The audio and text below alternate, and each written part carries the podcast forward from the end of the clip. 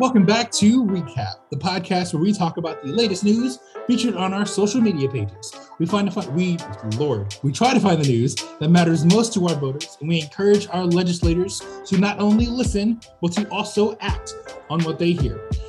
I'm your host, Joshua Hyde, and with me today is Professor X, sometimes host of Recap, and one our our primary data analyst. And we also have one of our writers and the host of Smart Politics, Anthony Arnold, with us today. Gentlemen, how are you? Feeling good, feeling strong. Doing all right. Good. Debbie Downer. I got I got to balance this out, man. You were high. You were both high in high octane, and I'm just like, mm, let's let's tone that down a little. Let's, we got okay, we got well, we got some time. Let's just slow it down. we, we do have some time. And speaking of time, it is time to get into the trends. And uh, Alex, and uh, speaking of time, time is measured in years, and 2021 was apparently the year of the metaverse. that was Well that done, was everybody. That's- Well done, everybody. That was incredibly cute. uh, and that's how you do transitions. um, so, uh, so what's the metaverse, and why was last year the year of it? Well, we to answer that question, we we don't have to start, but we're going to start with everyone's least favorite company, Facebook. Uh, and I mean that. Every, everyone, you should hate Facebook. Leave it. Get off everyone all at once. Drive their stock down further. Um uh so uh in okay, so on October 21st of 2021, Facebook uh, Mark Zuckerberg made an announcement that uh, Facebook was going to change their name to Meta.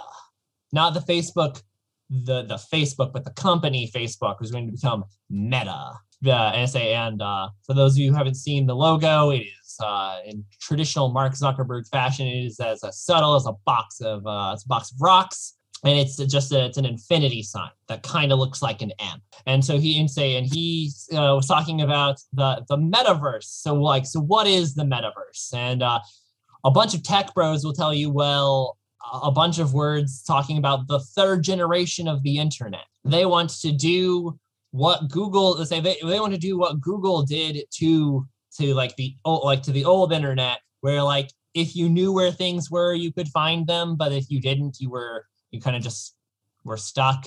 Uh, and then we like then we kind of introduced to like internet 2.0 where everything was interconnected and you could you know rapidly go from thing to thing and then like you connected various other things to the internet to do things uh, you know, sometimes called the Internet of Things. So then we were talking about like so Internet 3.0. So we're talking about uh, we're talking about this. We're talking about the virtual world.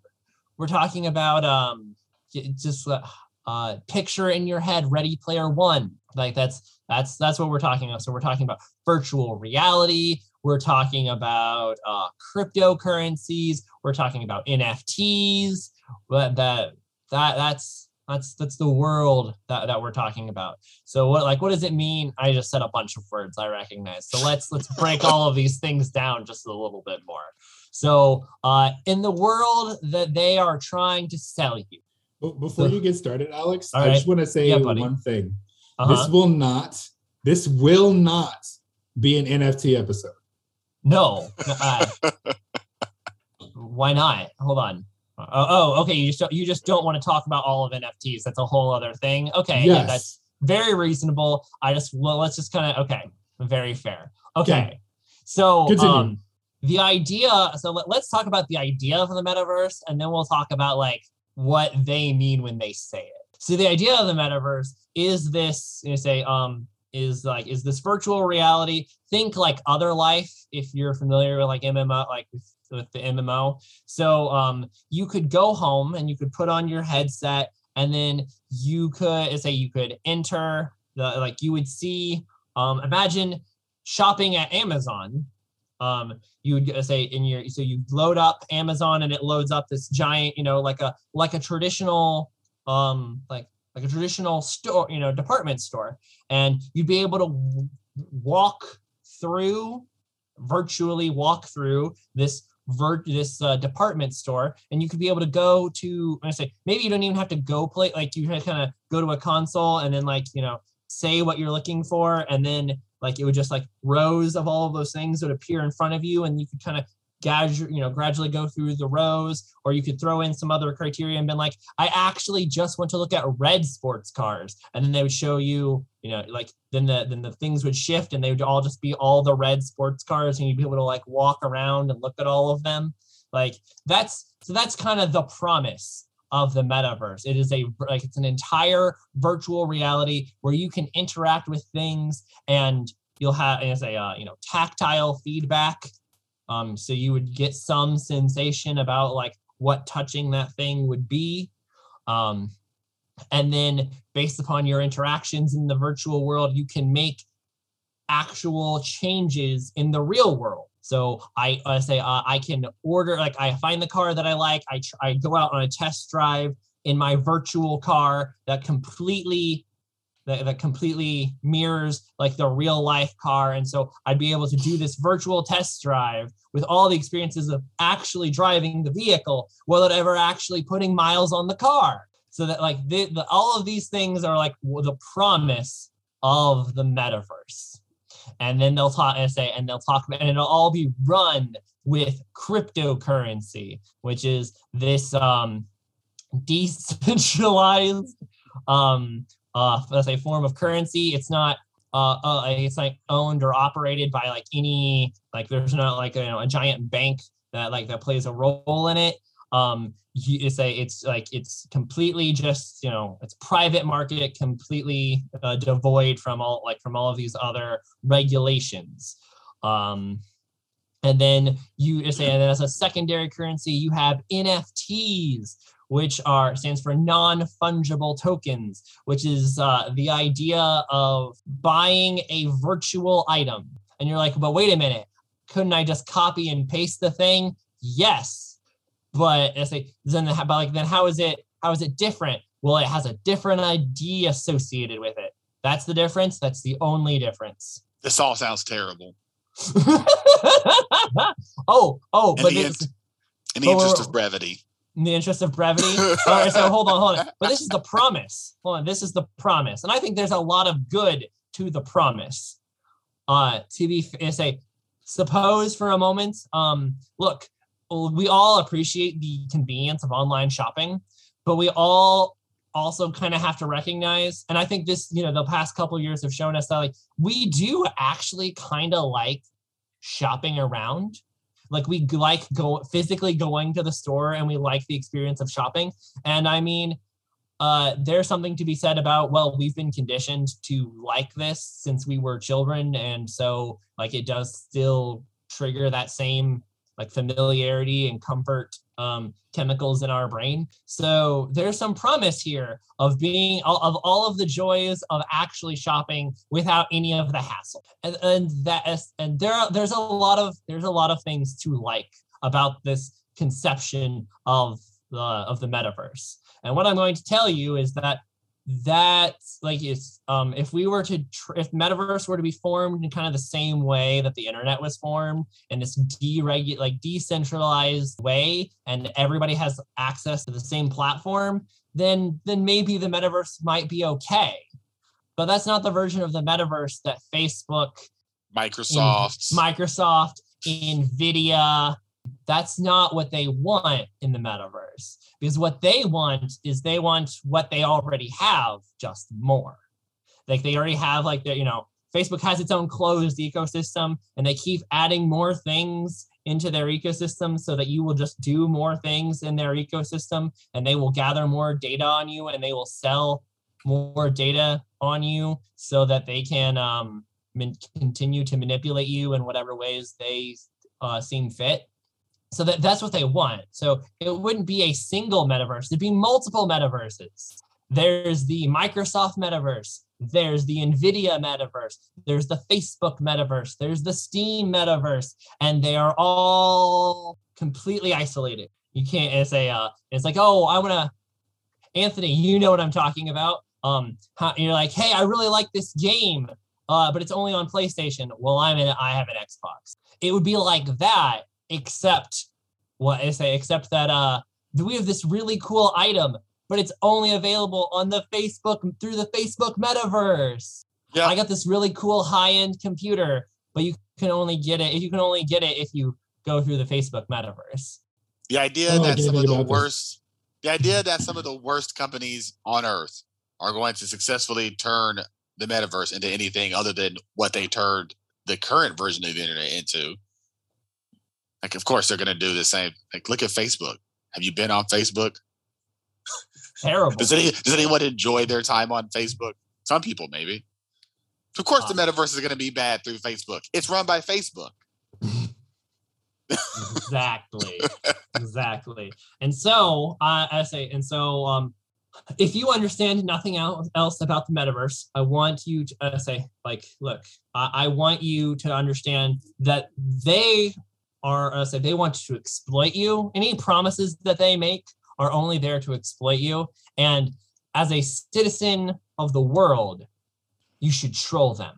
So, uh, Mark's essay, it was well known. Mark Zuckerberg made his announcement to Meta. He did it like, like using, like using, uh, like a virtual Mark Zuckerberg in a virtual environment. So I uh, say, uh, and um, so what you should do is uh, when when the when these people do these things is you should make it unbearable for them. Like th- this is this is your essay. Those of you who drew like who just instinctively drew dicks on things in high school for graffiti, now is your time. Yeah. Just, just draw dicks all over yeah. everything. Just like make them like like like make them like make them embarrassed and cost them and like make them abandon this project now is Please. your time Please. Just just troll them into closing it. I've heard several, I'm not even going to give this a whole lot of lip service. I've heard several different things about what the metaverse is supposed to represent, not even just what it is. And I don't know how I feel about the fact that it's happening. Not even the fact that it's an idea, but the fact that it's an idea that like big tech companies are trying to bring to fruition. That's my biggest problem is the fact that it's it's a thing that people are actively trying to make happen and that's concerning to me. And look francine posted something in our in our chat here about what happens if a person is murdered in the metaverse who owns the metaverse?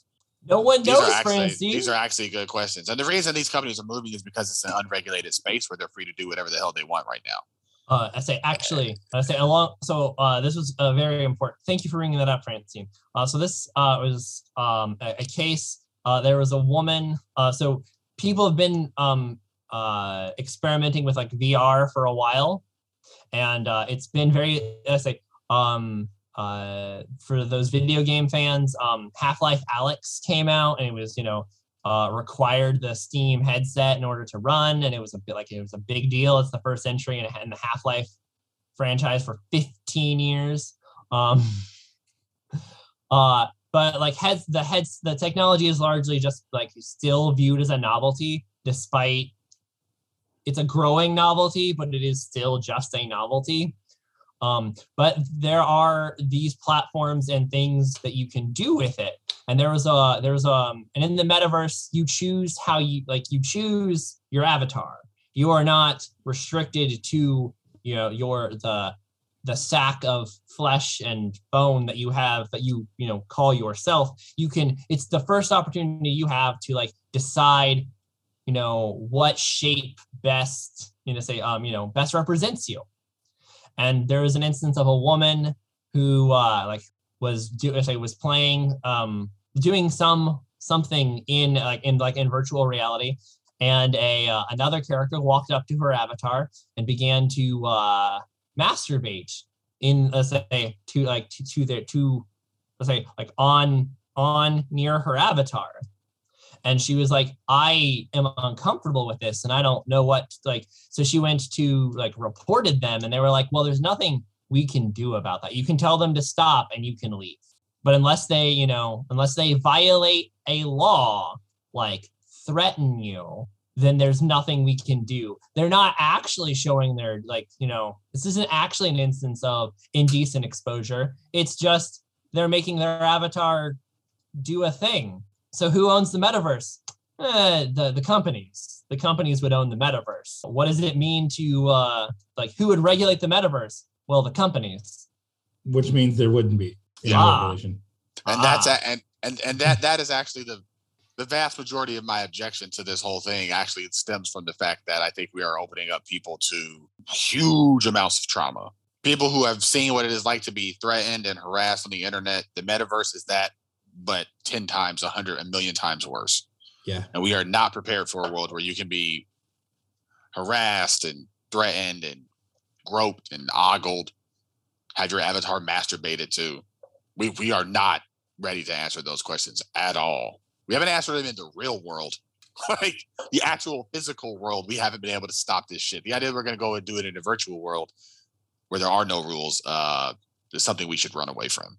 I mean, you've seen VRChat, right? Yep. I'm not even going to get into that.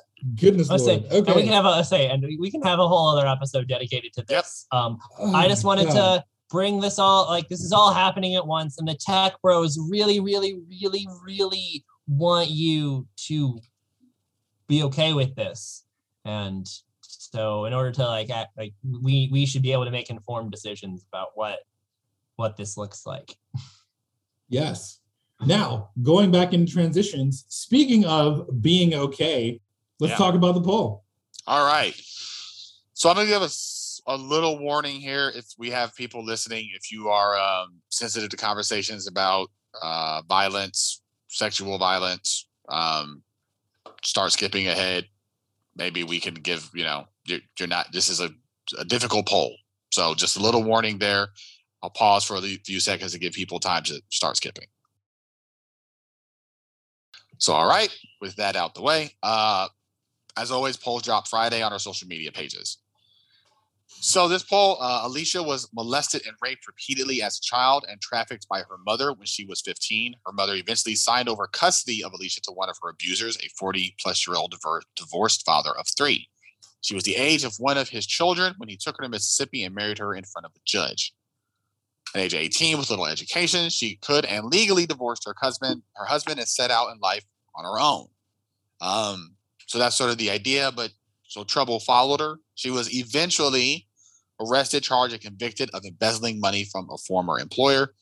This event happened early in her adulthood, and since then, she sort of paid her dues to society and moved on. Our question is Should her childhood traumas have been given any consideration by the judge?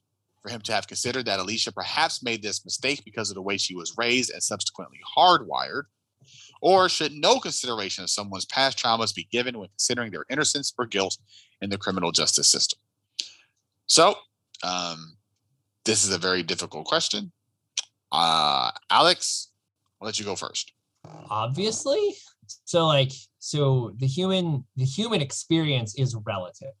Like, you know, we all your, your very senses. Um, so the classic psychological experiment, um, you put one hand in hot water and you put one hand in uh, like over over ice water, and then you let them sit there for a few mi- minutes, and then uh, so your body tells you this one is hot, this one is cold, and then you put them both in lukewarm water, and then one hand will tell you that the water is hot, and one hand will tell you that the other that the water is cold. It's because your your everything about humans is is relative. It's it's like you're measuring changes in things. So you yes like uh people's experience should play like should play a role like punishment should fit the crime. And um you know like what is a you know what is a crime and what is the severity of the crime is relative based upon uh, say based upon you know are you the person you know uh, based upon a, like a whole bunch of different circumstances.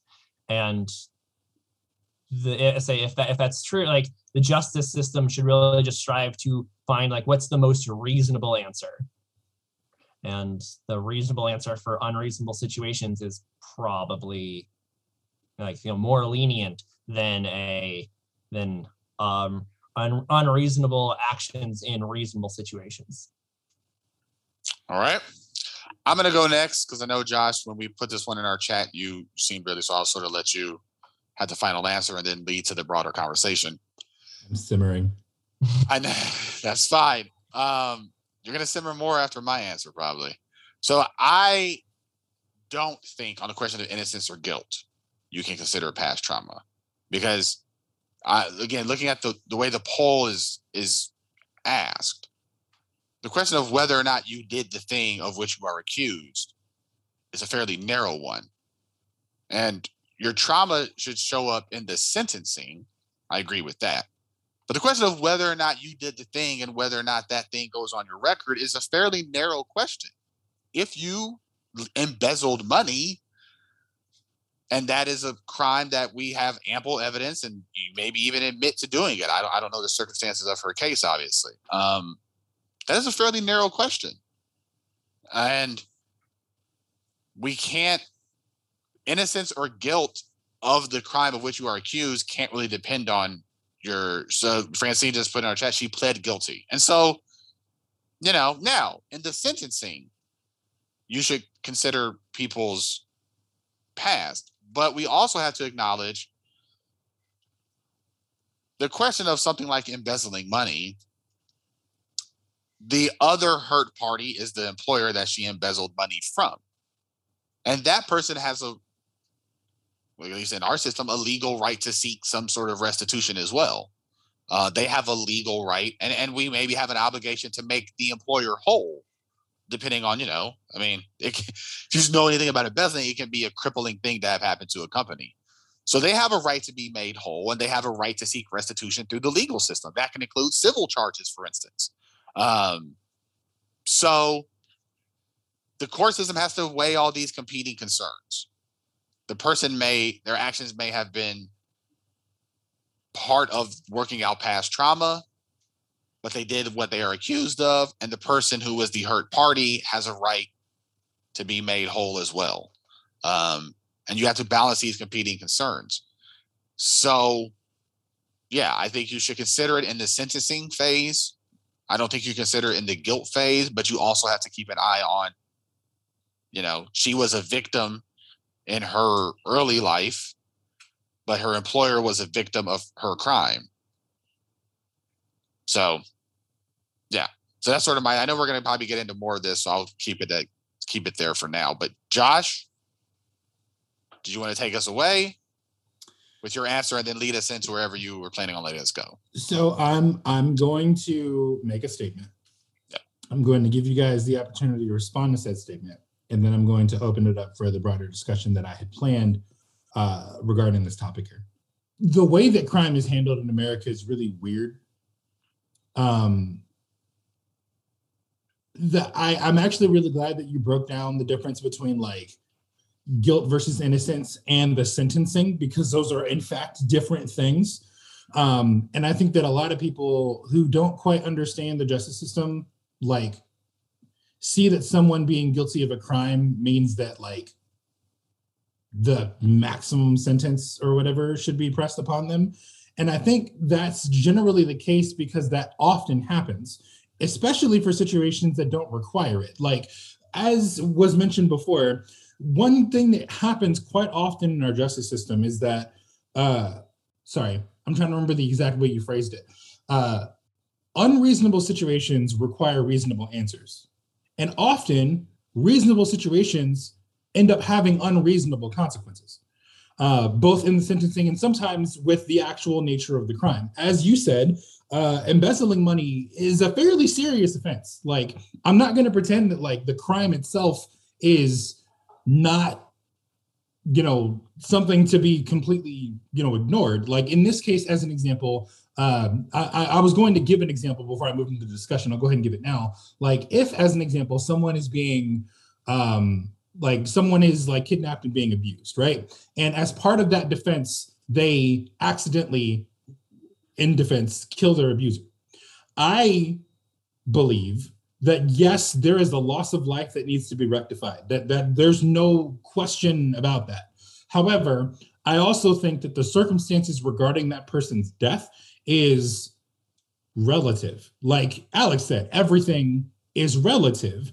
And I think the problem that I often run into looking at court cases and such is that in many, in many scenarios, very reasonable situations have unreasonable sentences attached to them. Like people who, as an example, were like holding marijuana, like not even using, just like having marijuana in possession ends up meaning like fucking years in prison.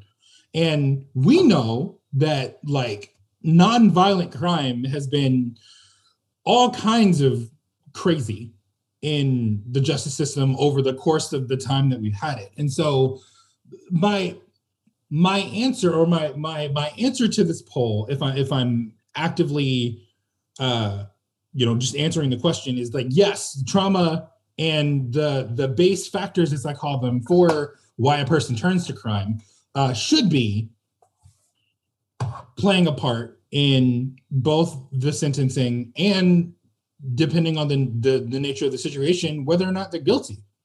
But again everything is relative. And so what i want to go ahead and talk about now are situations in where i feel that the justice system has failed people who maybe should have gotten either a lesser sentence or something some things along those lines so we know that the police have not always been a saving force, especially for people of color. Um, in many situations, they are the thing causing many of the crimes that they are reporting. And so, like, my first question is knowing what we know about the current way that the justice system operates, is there a way that we can attempt to protect people, especially people who turn to who turn to crime out of necessity, from unreasonable sentencing.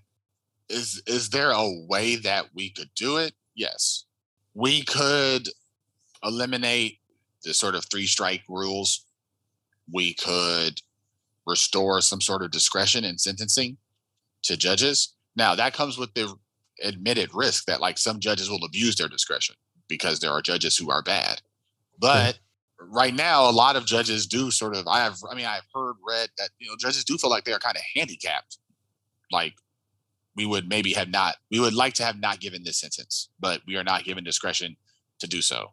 Um, that's one way. Second way, this is going to sound perverse and probably almost like a like a paradoxical to people. So just sort of you know hear me out. You could massively increase the size of your judicial system and of your legal system as a whole, which I know is against most people's first instinct. And let me explain why I say this. Right now, the backup in the legal system, the fact that you do not, that there's such a backup that it has made the reliance on plea bargaining a, a necessary tool of the legal system now. There's a reason why like 90% of cases actually end in a plea bargain even higher at the federal. At the federal level, it's like 95%. What this means is that most people are agreeing to the crime and the punishment without ever having their day in court, which removes all discretion completely. I mean, once you sign the plea bargain, that's it. It's a wrap. There's no dis- that you are not getting a jury of your peers, which might look at the circumstances leading to the crime and they might judge you more favorably. They might give you a break looking at the circumstances that led to this. Most people aren't getting that. What's happening is that people accused of a crime are getting in a room with prosecutors and their defense attorneys, and they're signing an agreement where they admit guilt and accept their punishment. And then they're going to a judge who is saying, yes, this deal is valid, and here's the punishment. In order to stop that, we would need a more robust legal system that would allow cases to be processed quicker and would allow people to get their days in front of juries because the solution for this is that a jury of your peers looks at the circumstances of your crime and they decide whether you're guilty or not. And then a judge looks at the circumstances and decides what the punishment, uh, what the appropriate, reasonable punishment might be. But we actually don't have that. Again, we just have a plea bargaining legal system that processes paperwork. Like that is what you have. If you are accused of a crime, yeah, it's like an accountant. Like that's what we have. They just stamp you and process your paperwork and then, you know, sends you on your way. So those would be two of the ways that I think we could address that Josh, that I think we could allow for a system that um, didn't expose people to overly harsh punishments. I I see where you're coming from. It has been known to me for the last little while, especially that a lot of our justice proceedings are. I was about to say speed rant, basically, uh, because of the nature of the workload that exists in a court case. That's why, especially in a lot of situations, if you hear something going to court and then you hear about it for years to come, because often it takes forever to actually get into a courtroom and then for all the proceedings to go from there. I think that that, that is one of the ways in which we could hopefully circumvent a lot of the problems we have with our legal system, not even just dealing with this issue, but like making it more efficient and giving people more time in front of a jury would likely do wonders for at least helping situations like these where nuance is necessary. Well, the other part that uh, so that you that you like, that you're mentioning that not like that we haven't quite uh, talked about is mo- uh, even in cases if it does go to trial, right? Most people say it's lawyers are say um say uh, have to be say have to be trained in like in the law, which is complicated and requires like several years of high like of higher level learning, and that makes it expensive. And that means that if if people do get a lawyer, that they uh, it's typically a public attorney, you know, public attorney, and um, that those public attorneys, by by the like nature of the market, are the lowest paid people, are the lowest paid attorneys which uh, means that you either have some very high, some highly dedicated people, just they're, they're just dedicated to the cause, and they're willing to live subsistently because like because they believe in it, or more likely they're just the I say they're just a body who meets these criteria who needs a job who can't get another like who can't get another job.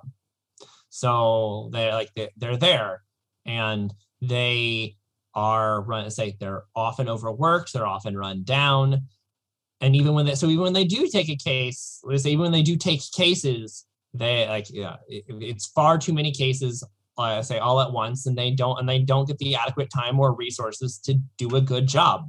And there's not a nice solution to that. Even even so even with your solution anthony right of just like expanding number of judges you have and the number of lawyers you have well are you going to pay are you going to are you going to compete on salary with whatever the uh like uh, you know whatever the company is going to go with? the answer is no, then it doesn't actually matter. Uh, yeah, yeah, and that's a good point.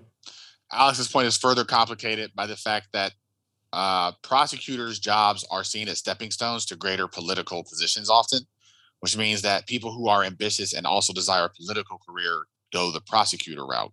This is how, by just Oh, it's, a, this is just, I mean, this is how you end up with like like Supreme Court judges are mostly prosecutors for this very reason, because prosecutor is the path towards glory, whereas uh, public defender is a dead end. Say uh, we haven't had a criminal defense attorney uh, on the Supreme Court since Thurgood Marshall. So this complicates this because prosecutors are ambitious and they're hungry and they are driven and they see it correctly as a path towards greater money and political gain. And all of this would have to be fixed and, and it is a monumental task. I'm not going to sit here and say it isn't. You would have to look at the, the sheer number of laws we actually have and decide some of those laws can probably be pared down. And it's a monumental task, but it's not an unanswerable. This isn't one of those where the answers are are unknowable. The answers are there. We just don't have the manpower to. Yeah, and the will. Say, we say and say and the will. Yep. Yeah. Because that's yeah. the say and that's the other thing that we a massive ex, you know um, expansion of the legal system. Um, you're we're you're talking about uh, a massive increase in the um, in the cost procured by say by say by counties by cities by states. Yep. And yes i'm fe- talking about by the federal government yeah uh, i i just saw a post that was um the immigration court hit a backlog of over a million cases. Oh yep. goodness, Lord! And so yeah, I am talking about increasing funding to these these bodies. Like, yep, I know that is unpopular for you know the people I generally agree with. I know, I I recognize that, but the pipeline is too small, and part of this it's it, it is too small to process what we are asking it to do, and it is taking shortcuts that are like violating people's constitutional rights to like trial by jury and a right to a speedy trial, like they are having their constitutional rights violated routinely. Mm-hmm. But there are people who are sitting in jails for 9, 10, 12, 18 months, like waiting for waiting trial. trial. Yeah. Still waiting trial. Uh, and they're like, well, what? But like they, they have access to bail, and it's like, yeah, but bail is three thousand dollars cash. So yeah, that's what I that again. These solutions are knowable; they are known. I mean, if you have another question, go. I think I, I don't want to say we could go long on this one, but this is a big topic, I don't I wouldn't mind I mean, going a little. I mean, long. I'm actually willing to circle back just a little bit. Uh, so we were talking about um, Anthony. You were talking about like the like the embezzlement, right? She was yep. charged with embezzlement. Uh, this like this might not be like in this case, but I, I but why why was she embezzling? Was it right. to make ends meet? Well, that's not embezzlement. That's just say that's your employer not fulfilling their end of the bargain, and um, that's on them. Like right. say, we uh, say in this country, we will say we have let employees. Yeah, okay. Francine just said uh, she was working her way out of homelessness, and she was currently living at a church-sponsored shelter. So she right. wanted a little bit of money, a little bit more money from her employer, so that she could not be homeless, which is like the bare minimum that an employer should be able to provide. And if you can't provide that, then you're not a like you're not an employer, you're a parasite. And then as Francine noted earlier, she pled guilty. She didn't get her day in court. She got bullied by a legal system that has all the resources at its disposal. So first, she's a victim in her early life. Then she's victimized by an employer. Uh, right. And there was no then she embezzles money while being homeless, working her way out of homelessness, then encounters a legal system that is says you can either plead guilty or we can, I don't know, make you sit in prison for like 13 months while we sort your case out very slowly. So she pleads guilty. And then still goes to prison. Yes, and but then, I was in prison. Right. I say, but I was in prison for 18 months as opposed to say, and then I was done as opposed to 13 months and then it started. Right. That's fair. And probably got a break on the sentence because if you know, if you let us get this clear our deck quicker, we'll give you as much of a break as we can. Yeah, say, yeah, we, we, we get... say if you make us go to trial, we'll hit you. We're gonna go for the maximum. But if you're willing to, uh, yeah. uh, if you're just willing to sign it off, we'll give you the lightest. We'll give you a lighter sentence. We'll yeah. commute it by half. We'll commute it by a quarter. As Francine noted, she did get a break according to what she said. According to what she said, the judge said that's why she confessed. So I mean, you see how all these things work together. Like that's not a legal system. No, it's, it's, it's, it's not. It's, a it's a it's a uh, it's a prison state. It's a police yeah. state. And yeah. that's part of the reason why I wanted to to talk about this because I think one of the things that doesn't ever get enough like coverage is like why these things happen. I feel like often when we see crime, we talk about the fact that the crime happened, not why.